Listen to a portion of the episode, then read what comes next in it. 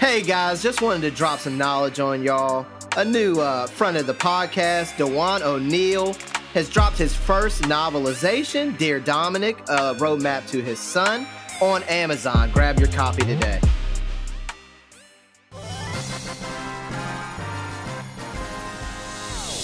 Hey, what's good, everybody? It's me, your hero, Benjamin Banks, and you are listening to Leveling Up with Benjamin Banks. And joining me up here is my co-host, Rebellious underscore underscore D23. How you doing today, bro?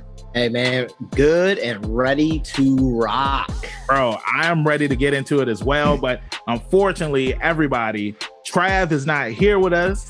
You know, Trav, he is always here on every episode. This is the first time since Leveling Up with Benjamin Banks has uh, been going that he is not going to be on this week's episode. Unfortunately, he had got called by uh, General Thunderbolt Ross, and mm. he had to head up into the universe and fight aliens to protect all of us. Now, you know, I'm the hero of leveling up with Benjamin Banks, but they said that they needed Trav for this special mission because Trav has the ear. It is just like right. uh, that movie, A Quiet Place, where in that movie, you know, if you had the ear, you could defeat the monsters. And Trav right. has the ear, so he's going to defeat the aliens. So Trav, we hope that you have a safe and speedy uh, recovery. And uh, while you're up there in space, and uh, we'll see you when you come back up That's here right, on the brother. podcast. And we'll be looking forward to hearing the story of how you saved everybody. Uh, but yeah, today's guest that we have up here is a very talented voice actress. She's been in so many animes Hunter Hunter, Demon Slayer, Miraculous Ladybug, my favorite, JoJo's Bizarre Adventure, and that is Miss Kira Buckland. So before we give her a call, here is a word from our sponsors. Have you ever gone to a store and you wanted to get some nerd decor to decorate your home, but you couldn't find it? Maybe a Dragon Ball Z photo on the wall or a My Hero Academia pot to put your flowers in. Well, I have some good news. This is Benjamin Banks from the Leveling Up with Benjamin Banks podcast, and I love to tell you about Nerdy Crafts by Tiny T. Tiny T, she specializes in creating nerd decor, paintings, floral arrangements, and seasonal nerd decor for the holiday season. You can check out all of her products on the links that we provide at the Leveling Up with Benjamin Banks page. And if you use the code Leveling Up, you will get 10% off. So go ahead and head over to her website and use that 10% off code and decorate your home with any type of nerd decor that you would love to put in there. You can find her on etsy.com slash shop slash nerdy crafts by Tiny T. And again, like I said, make sure that you use that code leveling up so that way you can get 10% off of your items. Go ahead and start decorating that home. Peace. Usually up here on Leveling Up with Benjamin Banks, we're a three man team. Uh, most of the time, it's uh, always me, D, and Trav. And sometimes it's just been me and Trav. But today, on this brand new episode, it is just me and Rebellious D. And, uh, you know, unfortunately, Trav, he couldn't join us here because he's off in space fighting monsters right now to keep our universe protected. And uh, Trav, we hope that you have a speedy recovery when you uh, defeat those monsters. And we'll see you next time up here on Leveling Up with Benjamin Banks. So today's guest that we have up here is a very talented voice actress. And, you know, everybody knows that I love JoJo's Bizarre Adventure, but I think that D, just yes. relax. I'm sorry. She, she she likes JoJo's Bizarre Adventure, if not as much as me, but even more as me. And that is Miss Kira Buckland. How are you doing today, Kira? I'm doing great. Thank you so much for having me. Hey, it is awesome to have you up here. We appreciate you joining us today on a brand new episode of Leveling Up with Benjamin Banks. Now, something that we do on the podcast for all of our guests is we ask, what is your origin story? Every hero or villain has one. So tell everybody who Kira Buckland is. So, origin story from like the very beginning or from when I started in the industry? Because I started eh, kind of like as a hobby way before I, you know, started working in official projects like games and anime and stuff. I said the beginning. Yeah, you yeah, okay. usually like like when when that spaceship landed in Kansas and the Kents found you in the spaceship. Or no, yeah. better yet, since it's when when those uh, fishermen pulled that coffin from the sea, mm-hmm. and then they open it up. There we go. and you were. Uh, hey D, I, I got to do this. It's like, I, like you know, I know, I know. It's okay. It's right. okay.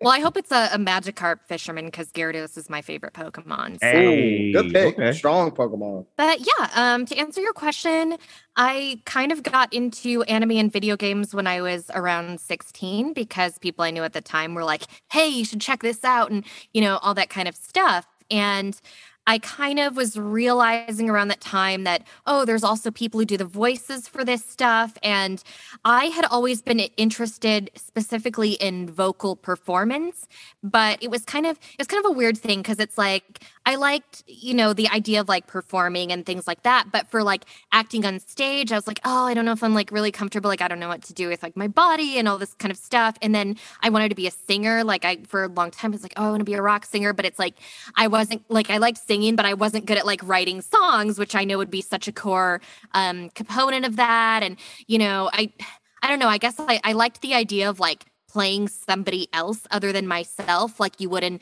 you know maybe a play or something but i also like the idea of just like using my voice to perform so i didn't really like think about voice acting or know much you know obviously on some level we know like oh yeah that's like people who are acting as the characters in cartoons and stuff but um until i got like into anime and games and stuff i didn't really like think about that and then it kind of all made sense like oh this this is something that I want to do.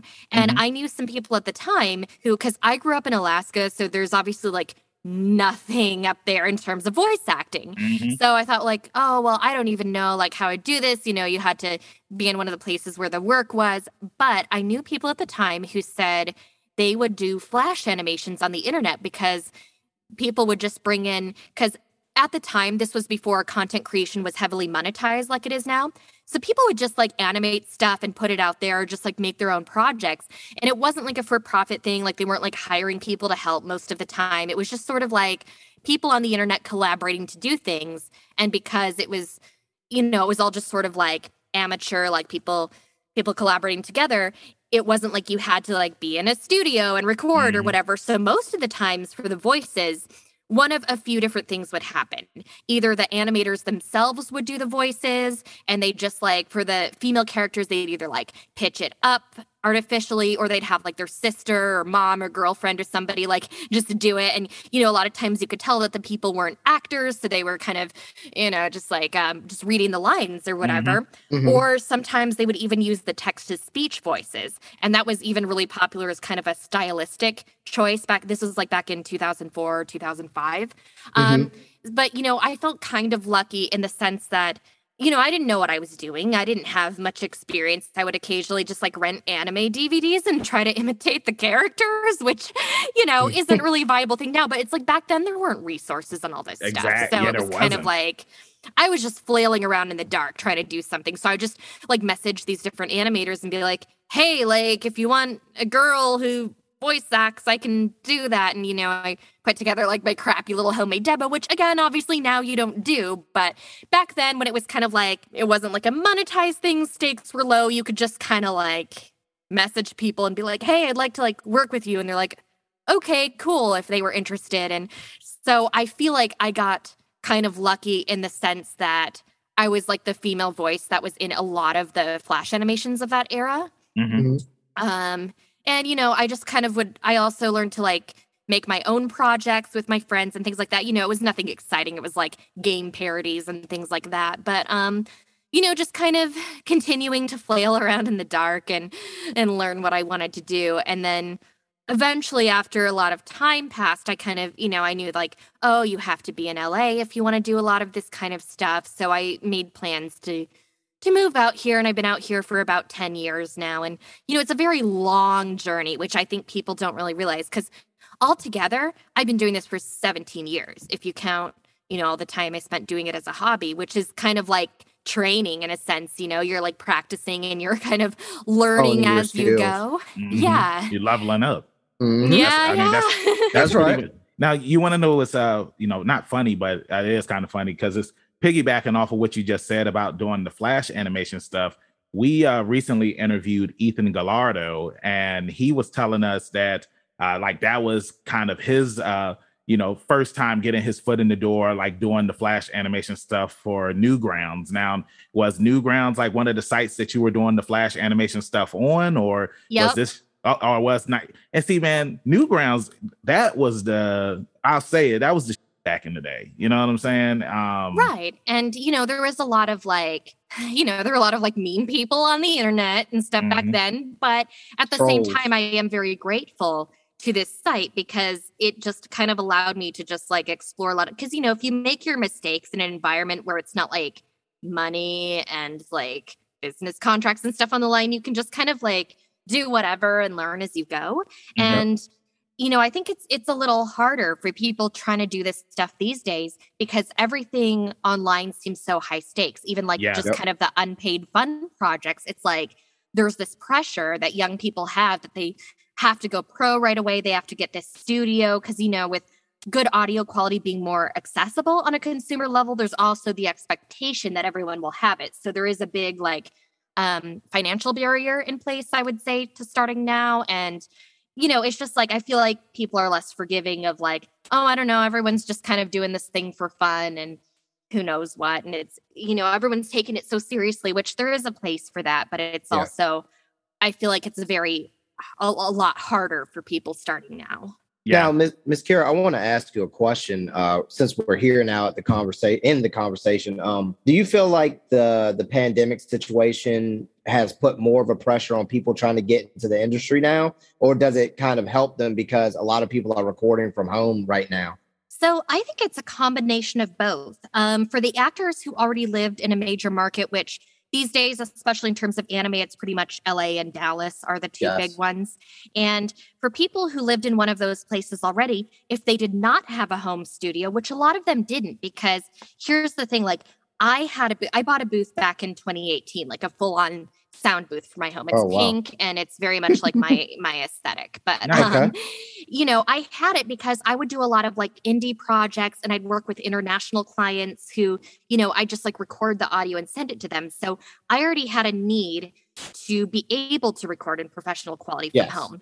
And now when it came to like, you know, anime games, all, all that kind of stuff, we would always physically go into the studio, but for auditions we'd record from home so like back mm-hmm. then because you'd be brought in no matter what if you booked the part it didn't really matter what your audition quality sound like but the thing is that it, it could help because i know some people who just like didn't care and they're like oh i'll record it from my phone or whatever but the thing is it's like even if your acting is good and your voice is good if the quality sounds terrible i feel like it it's harder to make a good impression on the casting Correct. director so I always wanted to have like, you know, to be able to deliver that quality even for my auditions and stuff but I still had to upgrade, you know, like the setup that I had wasn't good enough when I started for, you know, because what's good enough for like an independent client online isn't necessarily broadcast quality for studios. So, you know, I had to put a lot of money into my current setup and so did everyone else. And at the time that the pandemic hit, it was kind of mm-hmm. like there's a lot of financial uncertainty because we didn't know, like, okay, we can upgrade our home studio. What if we don't like work that much? Mm-hmm. What if we don't make our money back? But, you know, oddly enough, and I feel very fortunate to say this 2020 and 2021 have been my busiest years in my entire career. I'm not doing as many games, unfortunately, as I used to, but anime is just like being produced left and right. I feel like there's like a ton of new shows coming mm-hmm. out every week practically. And, you know, if you're like a recurring character, a lot of times you will have a session every week for a lot of these shows. So it's kind mm. of like, you know, I've I felt very fortunate that I work even more consistently with all the media that's coming out now. And, you know, so it, it is a downside for the people who maybe cannot afford to get a booth because, you know, booths cost like anywhere from like five thousand to ten thousand dollars, sometimes even more, and that's that's a lot, you know. So you can kind yeah. of make a makeshift setup with different things, but it's going to be hard to get it to sound as good. So if somebody didn't have any of that stuff, like they didn't have any kind of home setup, it is a big it's like a big paywall almost to kind of like have what's required now for the remote recording, but the nice thing is is that we are seeing more market crossover. So for example, a lot of the LA market and the Texas market, you would sometimes see crossover. Like if an actor, you know, they were in Dallas and they did a bunch of stuff there, and then they move out mm-hmm. to LA, and sometimes they'll come back and do some other parts or whatever. But now we're actually seeing like Texas actors working out here and vice versa. And sometimes, depending on the studio, they will even bring in people from totally different markets. I've had a few of my international friends get pulled mm-hmm. in for small parts and things. Nice. And Oh, That's wow. really cool. Like because if it were up to me, I would not even live in LA. You know, I would I would probably move back home. But we're not at that point because there are still some studios that are like, no, you have to come in. But you know, I guess kind of my goal for the industry some in the future would be that people, if they had a broadcast quality setup, they could ideally live somewhere where it's like it's nicer, it's not as expensive, Yep. better quality of life, and still be able to work. Because as of now, it's like I'm kind of tethered here because it's how I can work. That is interesting. Um, that that brings another question that I kind of want to talk to you about. As far as uh, recording from home, are you are recording from home? You said you bought a booth and things like that. So, like, do you have to stay close to them? You know, with work and stuff, or is there sometimes they need you to come in and record things? How does that? It Mhm. depends because um, last month I was able to visit my family for two weeks and I set up kind of a makeshift like booth and space up there. And I was actually able to record my ongoing shows so that production Nice. didn't miss their deadlines. So, you know, there's there's one show that's pretty big that I can't talk about yet is at Yeah. the time of this interview, but I recorded for a pretty major show while I was up at, visiting Alaska, which was so surreal, you know. Yeah, But the problem is that I know that if I were to move out of LA, a lot of my opportunities would decrease because Okay. there are still some studios that say you have to come in. you gotta Yeah. come in. Mhm. Mhm. Yeah, Mhm. Now, yeah. That's, go ahead, yeah, that's Go something take that from here. because we've heard that before from some of the voice actors in Texas, where it's like Mm. they have to stay in Texas because sometimes you have these big projects, especially the ones where, uh, uh, like My Hero Academia, for example. Yeah. you have to you you have to stay there because you have to record because they're trying to have the the dub episodes come out just as fast as the sub episodes and I, why I feel like that is a amazing thing that we have in today's world where it's like we can get these shows at a much faster pace compared to how we used to get them back in the day where it's like you had to wait several years to get a dub for something Yeah, I mean, I, think there's pros and cons. Um, but the big thing I'm hoping too with remote recording is that it'll mean people can actually take vacations. Now, actors can never take a true vacation because we have so many like you know just the anime industry these days is weekly deadlines for a lot Mhm. of shows and Mhm. a lot of things just can't wait so we can never take like a full like i'm gonna unplug from everything vacation unless it's for maybe like ha- a day or half a day but um you know, in terms of like, say you wanted to go somewhere for a week or something, you know, I would like the idea that as long as you could have access to good internet and like a broadcast quality setup, you could theoretically still do your work and not get recast in projects and stuff Mhm. like that. So, you know, it. that would be kind of the goal. But I know the other thing too is that we just don't know what the future is going to look like. You know, we thought recently when things were looking pretty good, oh, studios are probably going to return to studios any moment now. And then it's kind of like, well, we have to go back in. But because of like new variants and new concerns and stuff, a lot of the studios here are just saying, no, we're going to stay remote for the time being unless someone like needs to come in. Mm. so something that I wanted to piggyback off of what you had said earlier was about like how you used to do the video game stuff and that option it still is available for you but there's just so much more anime that is coming out left and right and we've seen like a whole uprising on Netflix where they're just dropping anime in the snap Yep. of a finger um the new Shaman King anime just came out on Netflix and you know I just love again to you know what I was saying earlier about how you know you have so many options to just pick up an anime and like it's available for you as soon as it comes out instead of waiting those years. Now i want to kind of take it back because you know i'm a huge jojo's bizarre adventure fan. I already said that in the intro and i know that you're a huge jojo's bizarre adventure fan as well. Now tell me so you were on part four of jojo's bizarre adventure diamond is unbreakable which is my favorite part. And you know i'm just happy that we've been able to interview some of the voice actors and actresses who have been a part of that. And one of my goals is to get everybody from part four on leveling up with benjamin banks because it's just my favorite part. So how was it working on jojo's bizarre adventure a dream come true. Um, I've been really into JoJo since 2013, which is also when I got my Joestar tattoo. nice And I don't know, like JoJo is just like something that really captivated me and i got more and more into it as the series went on and you know like my friends make fun of me because i'm like that one obnoxious friend that never mm. shuts up mm. about jojo's you know but um it, jojo's influenced a lot of my music taste as well and stuff like that Same. so you know it was it was obviously like very very special to me to get to work on it in some aspect and i actually got to do like little background characters in an episode of part three as well as an episode of part five so i feel like really honored too to kind of be in three different parts, even tiny parts. Really hey, cool. That's really cool. Uh, I, I I love how you said that. You know, you talk about it so much that your friends say that you're obnoxious. I know D's just like I know the feel. yeah. hey, but words can't express. Friends watch it and they're like, "Oh, I see why you liked it so much." I, here I try getting these guys to watch JoJo, and it's not for me. I watch a lot of anime, and you just, have to give it some time. Like, I think it's, it's not one of the things taste. where you can just watch like a few episodes and be like, oh, I don't know, because yeah. it's like yeah. Uh, you know, for some too. people they love it, and some people you just put it on your bucket list. You know. Yeah, well, I will say that they did because we reviewed uh Thus Spoke Rohan, and they did enjoy that.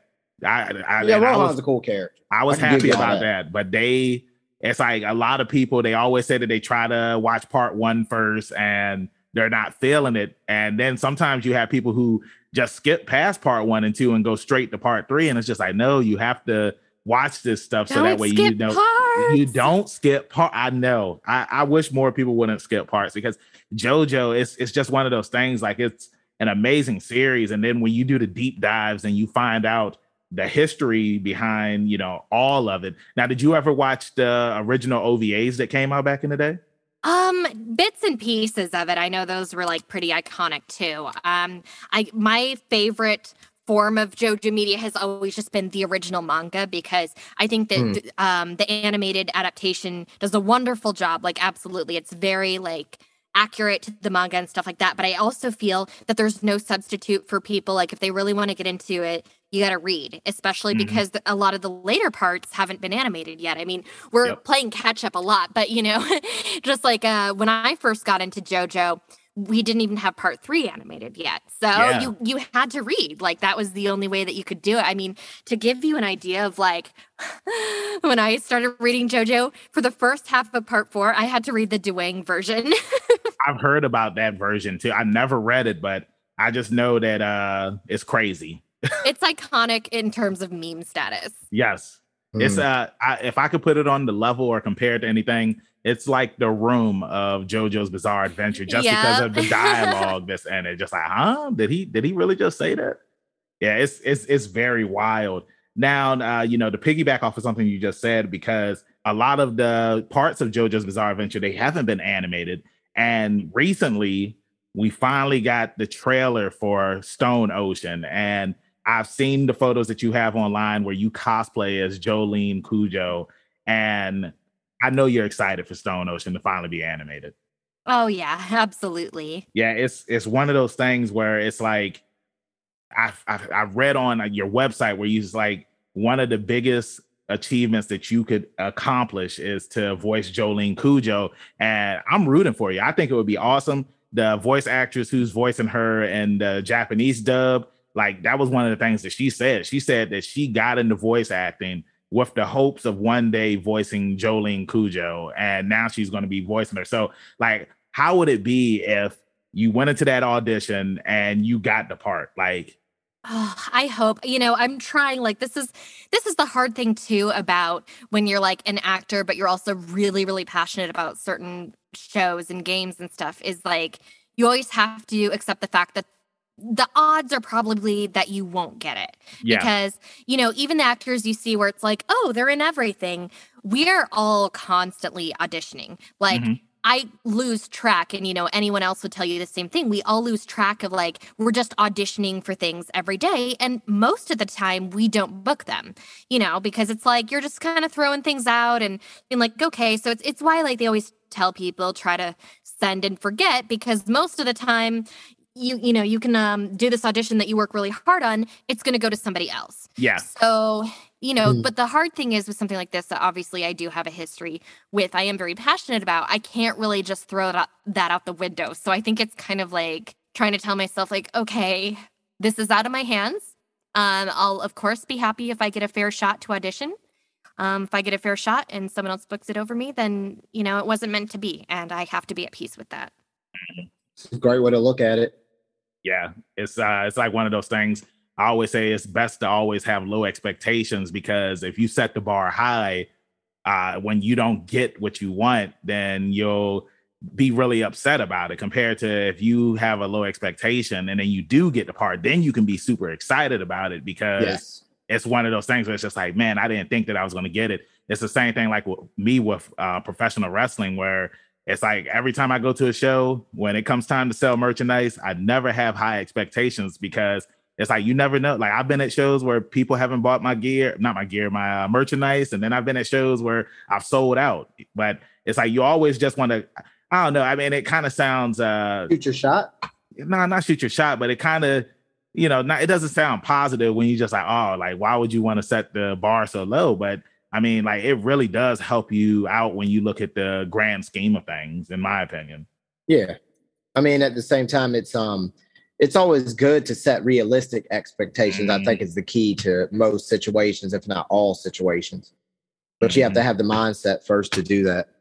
Yeah, mm. and that's why I'm also like, you know, I've of course like talked online about, oh, I'm really excited to see part six animated and stuff like that. But, you know, especially as soon as it was confirmed we were getting the anime, I've tried to be very careful not to say like, oh, I hope I get the part or I hope to, uh, I get to uh-huh. audition because yeah. it's like I feel very like fortunate and honored and like flattered that so many people are like, oh, we want you in this role. Like, we won't accept like anybody else. But, you know, if it's not me, which is a very real possibility, I don't want whoever gets it to have to get any hate or anything. You know, yeah. I just, I want like, obviously it should go to whoever is the best for the part, even if it's not me. So I don't want to, you know, have like, have like an army on my behalf or whatever because it's like you don't want the no. beehive uh, the Kara, uh, the Kara high, no, the Kara killers. Yeah, there we go. The Kara killers. no, queen.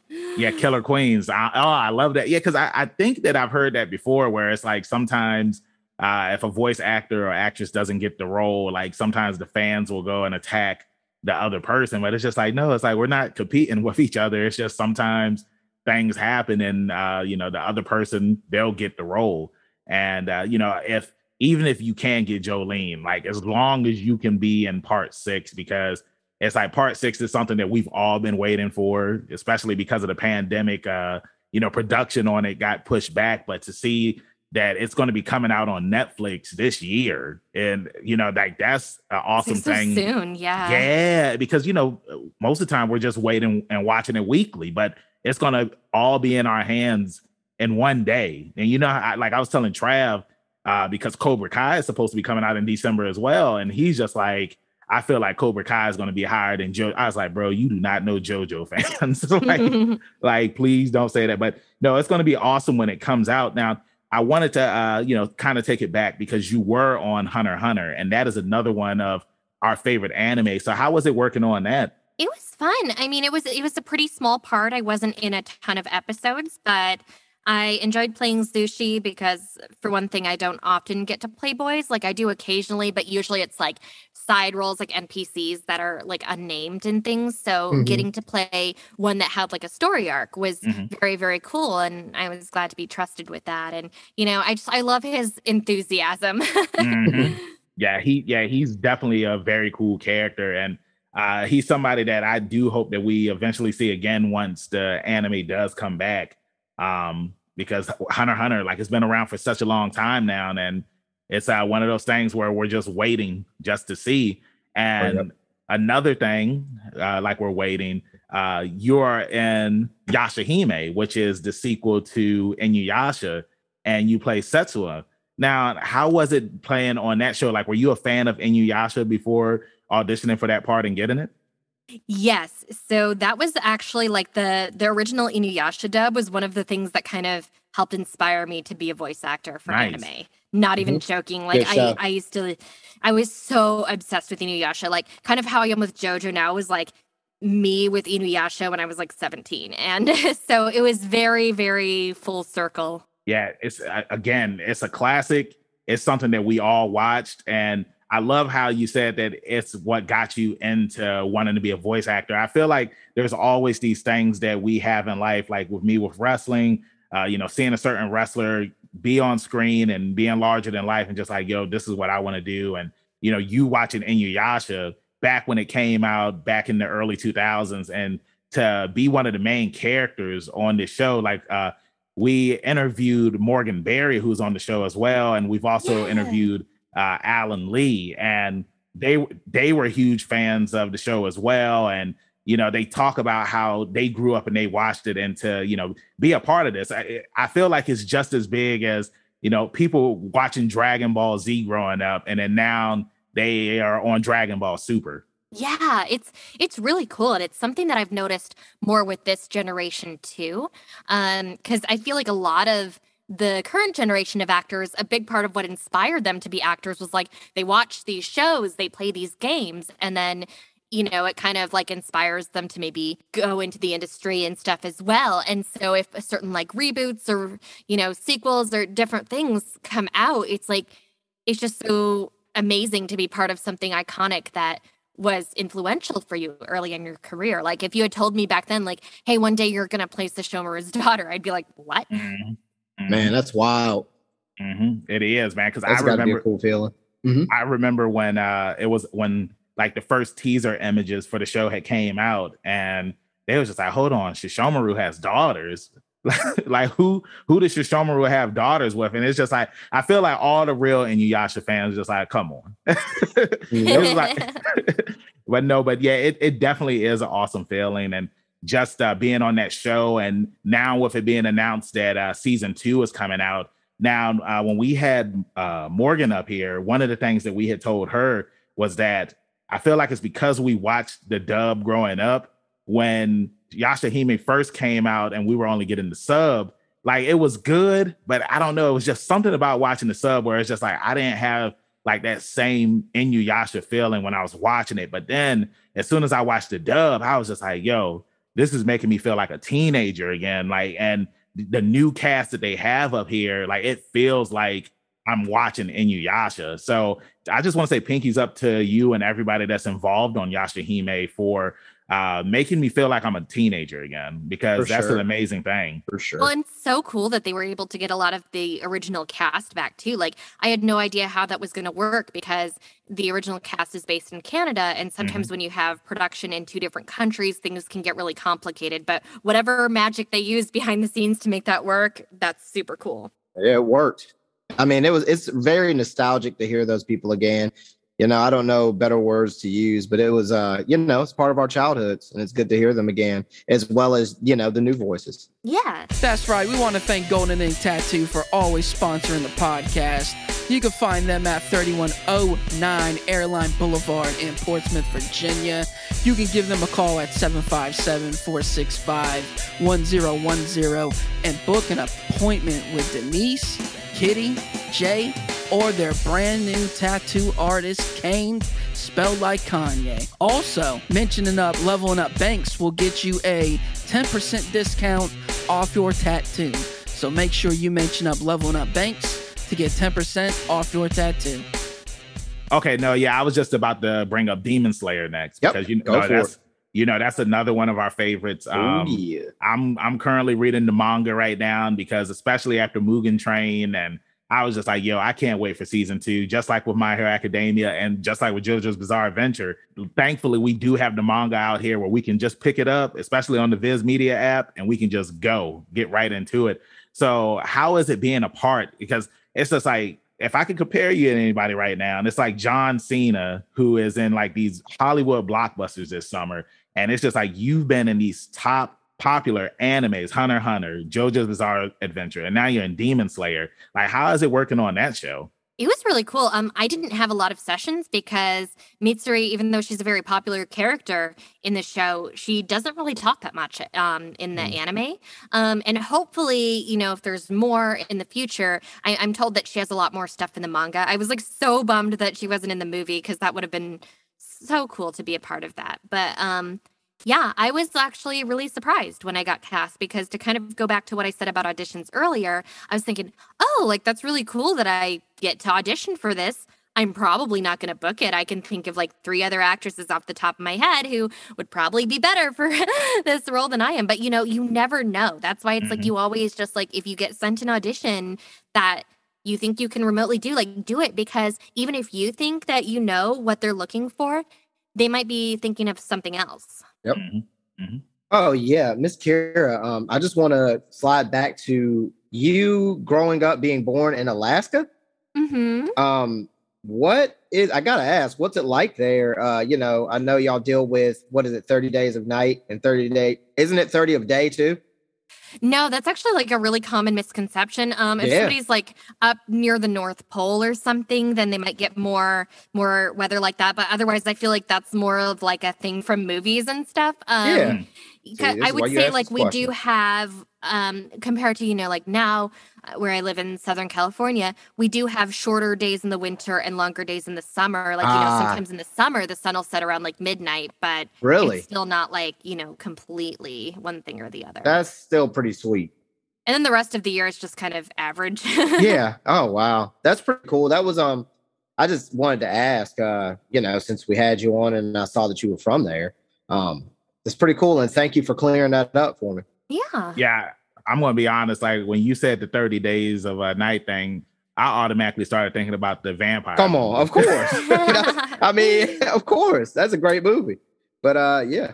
Uh, now I know that the vampires wouldn't be able to get me. So yeah. so uh moving along, uh, this goes back to uh, you know, voice acting question. Uh Yes. you were just on the show the anime Godzilla Singular Point. Now, I wanted to ask you, are you a huge Godzilla fan? Um, I actually wasn't like I was never like super into it, but you know, I still obviously when I was cast, I was um just really excited to be such a uh, part of such an iconic property. And then when I found out who I was playing, I was like, "Oh, this character is really important. I got to do this justice." So, Mhm. um and you know, when when the character changes form later, I was like, oh, because I didn't I didn't know that when I first started recording. And so that was like a surprise to me too. And I was like, oh, okay, okay, this is getting real. Mhm. hmm Uh, yeah, and it's it's just awesome. I mean, like I said, you are just working on like these big projects, man. And I just feel like anybody that's watching and listening to this episode, like if you've ever uh, you know, have inspirations to become a voice actor or actress, you know, I would say like Miss Buckland is somebody that you should look at because like she's had an incredible journey, like going back from when she said she first started in voice acting to doing the flash animation to where she's at now. Uh, you know, we were just on the podcast, uh, and me and Dee, we were talking about how you know some people kind of what you were saying earlier, they get into things and it's like they feel like that they just need to invest and go big, big, big. But it's, it's like sometimes you have to have those humble beginnings and you have to crawl your way up to the top so that way that you can stay humble and you can stay like-minded. And then when you do get to the top and, and when you do get these big roles, like Mhm. everything will just be in place. You know, sometimes people expect to get so much in the beginning and you do have to, you know, just have fun with it and enjoy it. And when you finally do, like I said, get to the big time, then that's what it's all about. Well, yeah, I mean, it it takes a lot of patience, but one of the big secrets that I will tell you as well is that there's not really a such thing as the top. You know, sure you have some of the actors that maybe like anyone can tell you like, "Oh, we know like who who's like the greats of this generation." But the thing is, even a lot of those actors, like the people that I look up to maybe, like they're still dealing with like insecurities about where's mm. my next job going to come from. They're still worried about like, "Oh, am I, you know, am I not getting like cast in a lot of things because I'm like getting older and all this kind of stuff. It's like everyone has their own insecurities and everyone compares themselves to other people. It's like, you know, I'm fortunate enough that I'm able to work full time as an actor, but because being able to go full time is all about the consistency of the work. Because Yep. I mean, it doesn't really matter like if you're big part like you can be like leads in some shows and like small parts in other i mean you're getting paid the same hourly the Mm. difference is that as a lead you're probably going to have more hours so Mm. whenever people say like oh if i could just get a lead or this or that it's like yeah but that's not a guarantee that you you're going to have like stability in in your career and your income so um Mhm. you know, I feel like there's there's never really a such thing as as someone who just like mm, well, you know, there's always exceptions, but especially in the anime industry, it's like most people don't just like get to a point where they can stop auditioning or stop trying, you know, we always are still auditioning. We're always still trying to work because yeah. career longevity, it's like you have to like keep trying for things. You know, we're all freelancers, we're all independent contractors. So it's like you can play a lead on some show with like a certain studio or with a certain end client, there's no guarantee that you're going to get anything on the next project that they do. So it's like mm. you have to really like be trying to get auditions from all different sources. You have to be like constantly kind of marketing yourself and updating your materials and staying competitive. Like a lot of people will still continue to take classes even after they're working consistently because it's kind of like otherwise if you can't kind of stay competitive, then other people are going to outread you and outbook you on projects. So it's like, I don't think that most people ever really get to a point where they can just kind of be complacent and be like, no, I'm good. I'll just wait for like work to come in. Cause that's, unless you're like a celebrity, that's not going to happen. Yeah. Mm-hmm. Now, to piggyback off of something that you had just uh, said, because I know you mentioned earlier that Inuyasha was one of the animes that inspired you to get into voice acting but who are some of the people that you heard their voice and those are the ones who inspired you and then once you got into voice acting like these became your uh your uh, what's the word i'm looking for uh, i guess like mentors or something like that well some of the people i never got to meet because for example to go back to inuyasha um Moneca Stori, who was the original voice of Kagome, she was like somebody that I completely idolized in terms of like her voice, and I wanted to sound like her. Mm-hmm. Um, and you know i would spend a very long time like listening to her voice and trying to like you know get a similar like cadence or whatever because i thought like oh well if i can have like a, a cute anime girl voice then i can work in anime. And it's it's funny because now it's like the opposite. They want you know very like authentic and natural reads for a lot of things. But um you know back in the day it was like there was kind of a specific sound to a lot of anime dubs back then. And so people would try to sort of affect that to you know, to learn to do it. But um, I really looked up to her, and sadly, she retired from voice acting a while ago, from what I've read. So, and she was based in Canada, so I never got to meet her or anything. I did, um, you know, over the years, I have gotten to, of course, meet people whose um, performances I looked up to and things like that. It's it's really weird because once you're in the industry, it's like these people are just kind of like people you work with. So it's mm-hmm. not, you know, most people aren't like, oh my gosh, I met this like famous person or whatever. Cause it's just kind of like, oh, like this, this person is your director on the show today. But yeah, you know, it is really cool when you're working on a show that's directed by somebody that, you know, is is pretty iconic in the industry. Yeah, no, I, I totally understand that feeling. It's it's one of those things where uh to take it back to wrestling where it's like you grow up and you watch this person on TV, but then it's like when you actually have to work with them, you know what I'm saying? It's just like you have to kind of uh hold that hold being a fan back, if that makes any sense. Because yeah, it's like you want you want to keep it professional.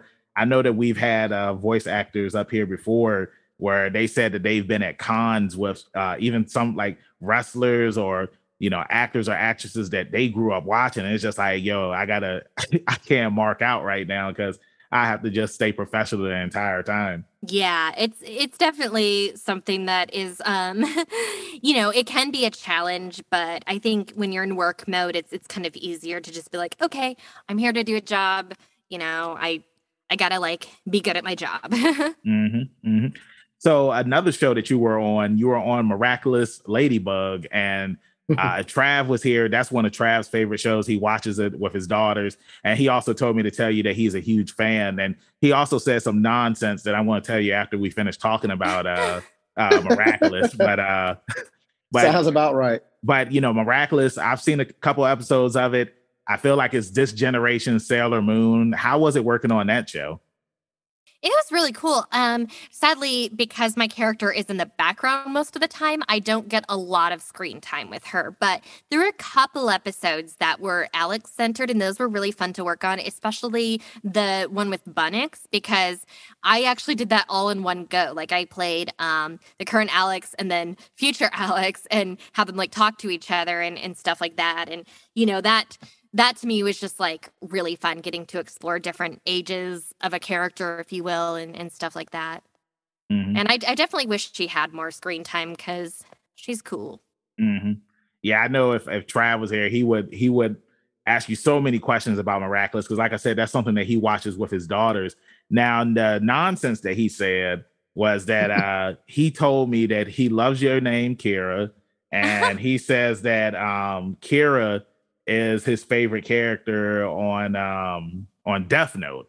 And I Oh. told him, I was just like, well, Trav, I mean, I, I'm pretty sure that, you know, if I tell her, you know, say mention Kira, you know, she's gonna say something from about Kira from part four of JoJo's Bizarre Adventure.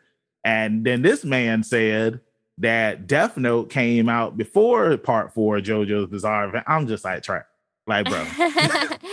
but you know, I mean, I I love Death Note back in the day as well and stuff, and I cosplayed from it and stuff like that. But I mean, it's like one of the reasons that I love Yoshikage Kira from Part Four is Mhm. because he really looks a lot like David Bowie, who's my Yes. favorite musician. Oh, Good pick for uh musicians anyway. Mhm. Yeah. Mm. Plus, his stand looks like a cat. I mean, Yeah, exactly. It looks like Mewtwo in a way. it does. That was the first when I first saw Killer Queen. I was like, oh, it looks like a robotic Mewtwo. E- exactly and uh i just uh, like i told d um kira he's one of my favorite villains from the jojo series i mean i love dio but it's just something about kira where it's just like he's just smart he's sophisticated and uh the only reason why he got caught spoiler alert is because he messed up you know what i'm saying he went that long uh being in town and nobody finding him and then he messed up but no kira he he definitely is one of my favorite jojo villains and i wanted to piggyback off of because you mentioned that you cosplayed, and I know that I've seen pictures of you uh, cosplaying as Jolyne Cujoh. Now, uh, you know, something I do here on the channel is I interview cosplayers. So I guess we can kind of take it away into the cosplay scene. And uh, how was it going to your first con? Did you cosplay when you went there?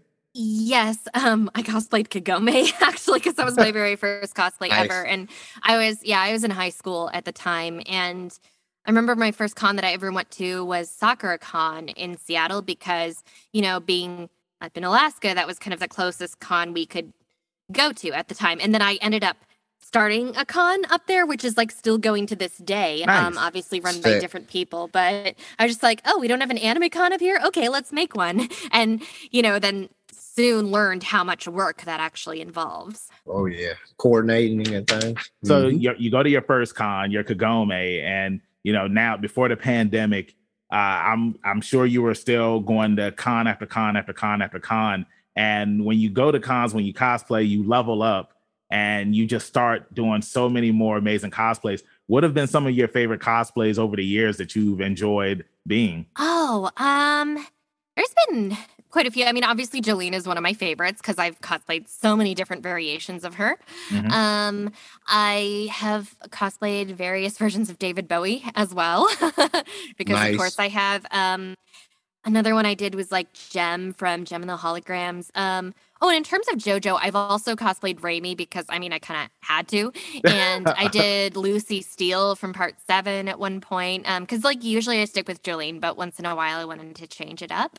Mhm. Um, I kind of like to do uh Mitsuba from part eight at some point, but you know, it's also hard because the other thing about cosplay is that it's very expensive Yes. and it just gets, you know, because certain times I, I would like cosplay characters I voiced too. Like I did um Mary from Kakegurui and like a whole bunch of others. But you know, it's just like it's a lot. Like it doesn't matter really because even if you're making it, like I tried to learn to make my own. Um, I made a few of my own and stuff, but it's like it's a lot for like materials and then the time and stuff. And Yep. I don't know. It can be. Yeah, no, and and that's and one of the things I love about cosplay is that because you can make your own stuff or you can purchase it. I, and like how you already said, uh, it can be very expensive, but when it comes to making your own stuff, like that's why I love going to the thrift store and you know just finding whatever you need there and then piecing everything together because sometimes you can go to a thrift store and like you can find exactly what you Yeah, need. you never know what you're gonna find. You Yeah, never I know. mean- never know. That's like basically what I did for my Oscar. So Yep. it was like one of my cheaper costumes. But another thing is that my favorite thing to do with cosplay is the makeup. Like I'm really into makeup. Mm. It's kind of like one of my hobbies or what have you. Okay. So I really, really like just doing like cool makeup looks and stuff like that. Nice. hmm Yeah, sometimes I mean, because I know that I have some cosplay friends where it's just like sometimes like they don't even wear costumes to the cons. Like they'll just you know do like a sick makeup. You know what I'm saying? Because um, your if your makeup game is on point, and like I've seen some of your photos, and your makeup game is on point as well. If it's, It's if also it's filters, but thank you. oh oh wow, but no, but yeah, it's like if your makeup game is on point, like then you're dope. You know what I'm saying? You really don't have to do much.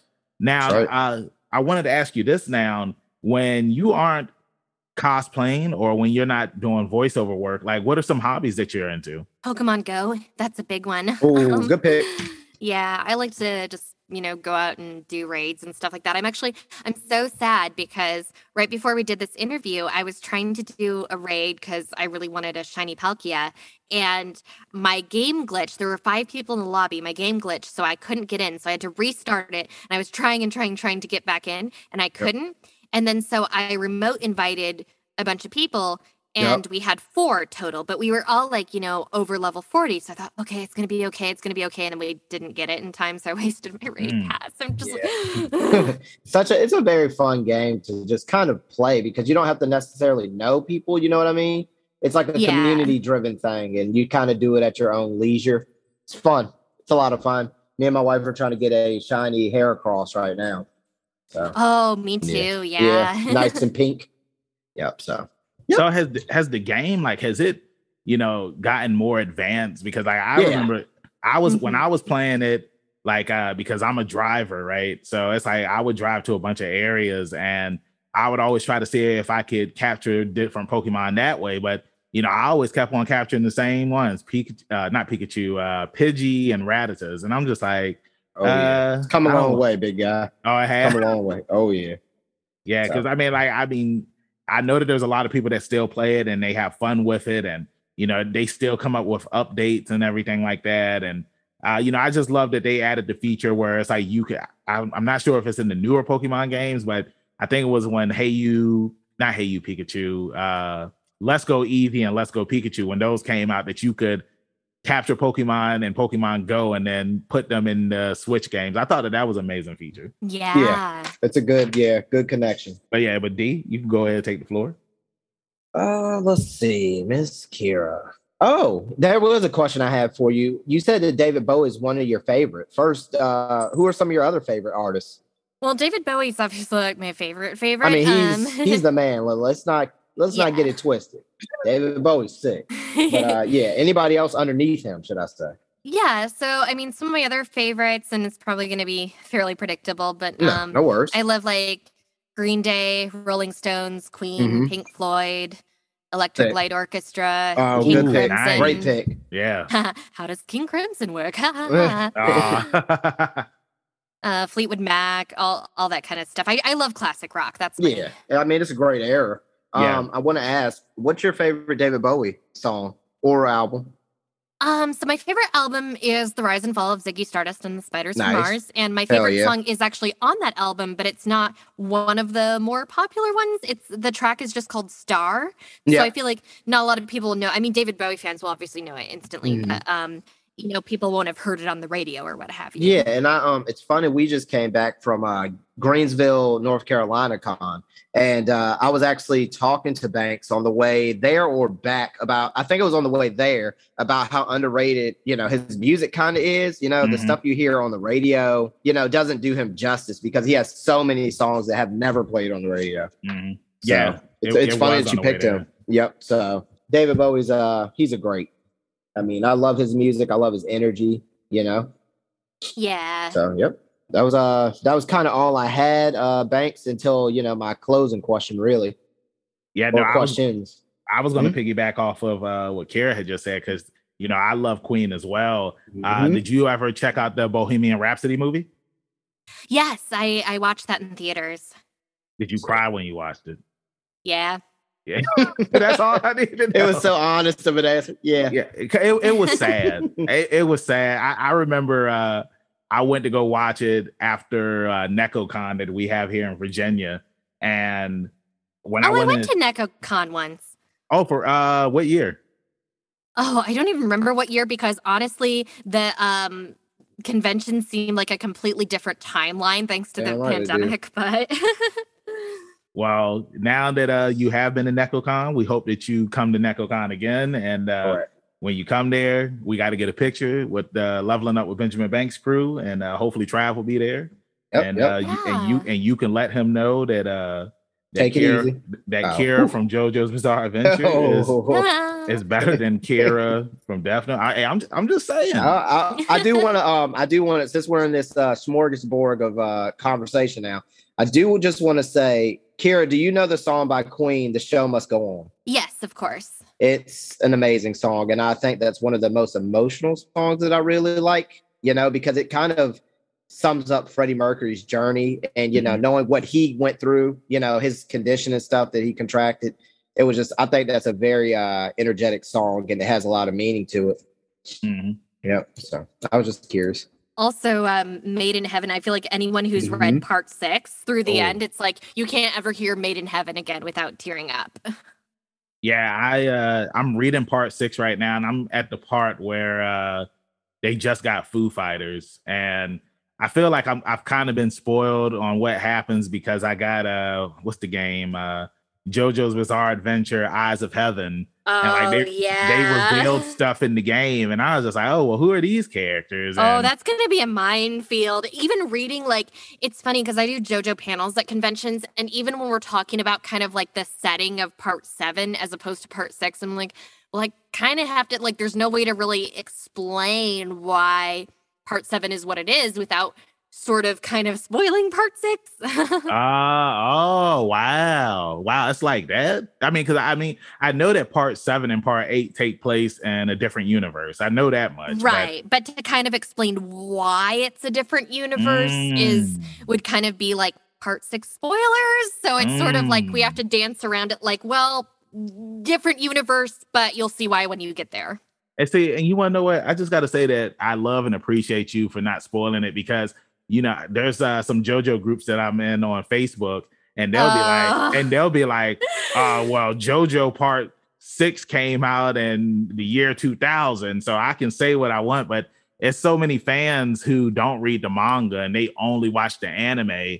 And uh, even though that the option is out there for them to read the manga, they, I mean, like, there's nothing wrong with that. If you only want to watch the anime, then you can watch the anime. But it does suck when you have people who spoil stuff.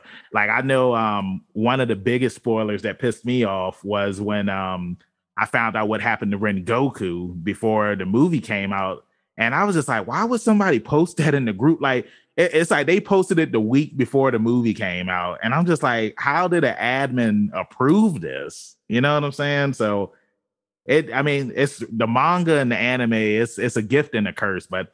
I'll never spoil anything for anybody unless they ask. Like I know D, he always asks me questions about My Hero Academia all the time, and I don't go into great detail about stuff that happens, but Can't be uh, everywhere at once. You know what I mean? Banks, you know, Mhm. we both watch uh, our respected stuff for the uh, our podcast and things like that, and then we watch our stuff in our free time. So can't be everywhere at once. You know what I'm saying? Mhm. Hey, like Steve, yeah, like Steve Rogers said, you can't run everywhere.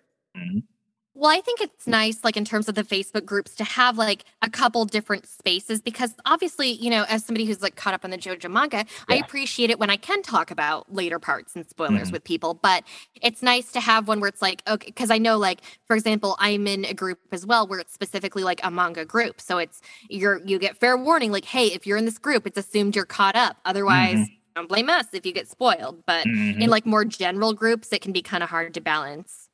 Yep, Mhm. Yeah, I, I 100% agree with you. I mean, because I know when Dragon Ball Super came out, the anime, the anime came out in 2015 in Japan, but it didn't come. The dub didn't come out in America until I want to say like 2018. So it's like by the time it started in America, like it was already over in Japan, and Mhm. it just sucked because there were so many people who was watching it as it was airing in Japan, and then when they wanted to talk about it in the group, uh, people would be like, "Oh, you're spoiling it for me. I'm waiting for the dub to come out," and I'm just like, "Well, dang. I mean, like, there's there's no uh, time window on when the dub's going to come out." So Yeah, It's that's kind of hard to talk about topics like that. mhm, mhm. Yeah, in general. Yep. Mhm. But yeah, D, uh, go ahead and uh, you can we can go ahead and wrap this thing up. I don't have any more questions, so uh, D, you can go ahead and ask your final farewell question. All right, Miss Kira. I usually do two wrap up questions. One, um, uh, my first question is, uh, if when you were growing up, did you have a, a TV show or a movie that really scared you and stuck with you? Um, I can't really think of anything that scared me necessarily because I didn't, you know, I didn't get to watch a lot of stuff growing Ah. up, unfortunately. But, Got yeah. it. Did well, um, you know, we're all adults now. Do you have a favorite horror movie? Oh, um, see, I don't know because I I've watched like some some different like foreign ones that I don't remember the names of that friends showed me got different you. times. Yep. I we we actually review a well, we have one on our channel now, uh, Blood Red Sky, which is a foreign film. Ooh, that's a really Uh, good one. Yes, it is. It is. If you haven't seen it, um, you should write it down, and you know, next rainy day, you get a chance. Good, really good uh spin on a vampire movie. Mhm. But um, yeah.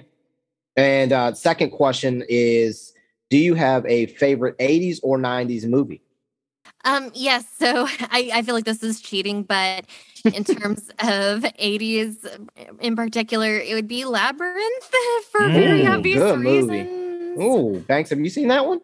Come on, bro. I mean, I understand. I understand why she said that it would be considered cheating because uh, who's in it. But no, I, I've, I've He seen that movie. so good in it too. I, yeah, the Goblin King. Mhm. Yeah. Yep. Yeah. And actually, one of my cats is named Jareth after his. Ah, Nice, nice. nice. He had a, that was such a sweet villain. He it was so cool. Yeah, what's Um, what's crazy is like that was the first time I had ever found out about who he was, David Mm. Bowie. Yeah, because it's Mhm. like I was over at my Mhm. babysitter's house and they were watching it, and I was just like, "Yo, who is this guy?" And you know, it's it's like you said, D. Like he's somebody that really doesn't get the recognition that No, he he doesn't. deserves. Oh man, he goes much deeper than uh, you know, the song, the few songs they have on the radio, man. Yeah, Well, yeah, that's another thing that bothers me is I feel like they only play like five songs of his on the radio, and I'm like, the man had 50 years worth of music. Yeah. Yeah, he has so much good music. Oh my goodness. yeah. Um, it's he's it's sad. actually he's featured. I think it's some of his more commercial stuff, of course, but uh, they had a couple of his songs in a Game Boy or a um DS game called uh, Elite Beat Agents, I remember where that it's like a rhythm game, and you get to play some of his songs. And Oh, it's, yeah. fun. I Yeah, heard they that's have a- Let's Dance in that yes, one. yep. And it's that whole game is amazing. They have Rolling Stones is uh the last one. Uh Jumping Jack Flash is the final boss uh song. And uh it's amazing. Which you know? also makes me think of part six. Oh, Mm. I don't I don't know much about part six. But um this guy. And and, look, Yeah. and, and and Kira, I said I was just like, hey, do you guys want to review part six with me? And it was like, nah, we're good on it. Like, see, this is what I got to deal with. I mean, I'm, I don't ba- you know I don't bash you for it. Not real not as bad as Trav Trav does. is. yes, Trav does. But it's like I feel like it's to each their own. There's so many anime and so many genres that have opened up, you know, as of the 2000s and on that you know to each their own you know i recently started getting into more of the um i don't want to say romantics but uh what would you call it like dramas i guess Mhm. uh, some of the movies that have come out you know like um your word uh words bubble up like soda pop great movie Mhm. you know and that's not something i would have watched growing up it just Like, is or, or Violet Evergarden. yes correct exactly Yeah. it's more of the story than it is action I agree. but yeah I yeah. agree. go ahead Oh yeah, I'll go ahead and wrap this thing up. Uh, Kira, it was awesome having you up here with us on this week's episode of Leveling Up with Benjamin Banks. You were awesome, and it is good to uh, you know have another JoJo fan up here. Uh, I really wish Trav was here because i bet you if, did uh, yeah, I mean, well, I mean, there was one time we had a uh, Caden Jensen up here, and Oh, yay. it's like Trav, Trav couldn't defend it. Like me and Kaden, like she was just going in on Trav because Trav, Trav was trying to do something to make JoJo fans mad, and she was just, he was just like, I was just trolling, and she was just like, well. How are you trolling if you're the only person that's laughing? I said exactly. That's that's this is this is what I love to hear. So um before we let you go, let everybody in social media land know where they can find you at. Sure. Yeah. I'll go ahead and, and drop that in the chat there for you. All right, thank you. And uh Kira, thank you again for joining us. Ora, ora. Hey, oh bro, Kira, man, she was so awesome. It is awesome that we had somebody else up here that is a JoJo's Bizarre Adventure fan, somebody that is a bigger fan than I am. And uh, yo, it was awesome. Oh yeah, she was. Uh, she was pretty fun to be a JoJo's fan. Um, very nice girl. Mm-hmm, I agree, and you know, luckily Trav wasn't up here because you know Trav would have tore.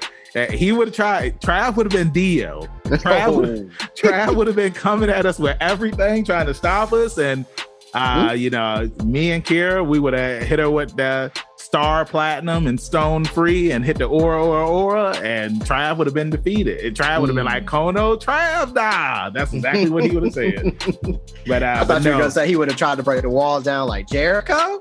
Oh, I mean, Trav, Trav, oh. Trav would have tried everything, man. Yes, but, he would. But no, but yeah, for real, she was awesome having up here, man. And I hope that everybody that's listening right now that you enjoyed the new episode that we had uh, with Miss Buckland. Like she was an awesome person. Make sure you go and follow her at all of her social medias. Um, at Kira Buckland on Twitter, and then on Instagram, she's at Killer Coffee Queen.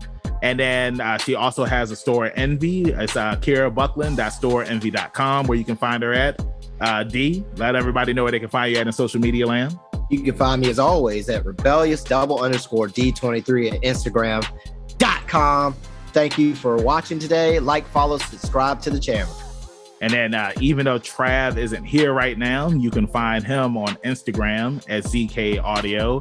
And then you can find him on Twitter at Trav Voice. And uh, you can find me, your hero, Benjamin Banks, at King Benji underscore Banks on Twitter and Instagram. You can find me on Facebook at Benjamin Banks. I should be the first person to pop up. If not, then I need to contact Mr. Zuckerberg. Thank you again for listening to the brand new episode of Leveling Up with Benjamin Banks. Make sure that you follow all of our social media accounts at Leveling Up Banks on Facebook, Twitter, and Instagram. We have a YouTube where we have interviews, reaction videos, reviews, and that is at Leveling Up with Benjamin Banks. Please subscribe to that because that helps us in the long run of things. And uh, if you're feeling generous and would love to donate to us, we have a Patreon. It is at Leveling Up Banks. Thank you to our patrons who donate to us because it does keep the power on in all of our houses. And uh, yeah, with that being said, keep that pinky up, stay positive, and if you see Dio, then call Kira so that way she can snap her fingers and Killer Queen will kill it. Yeah.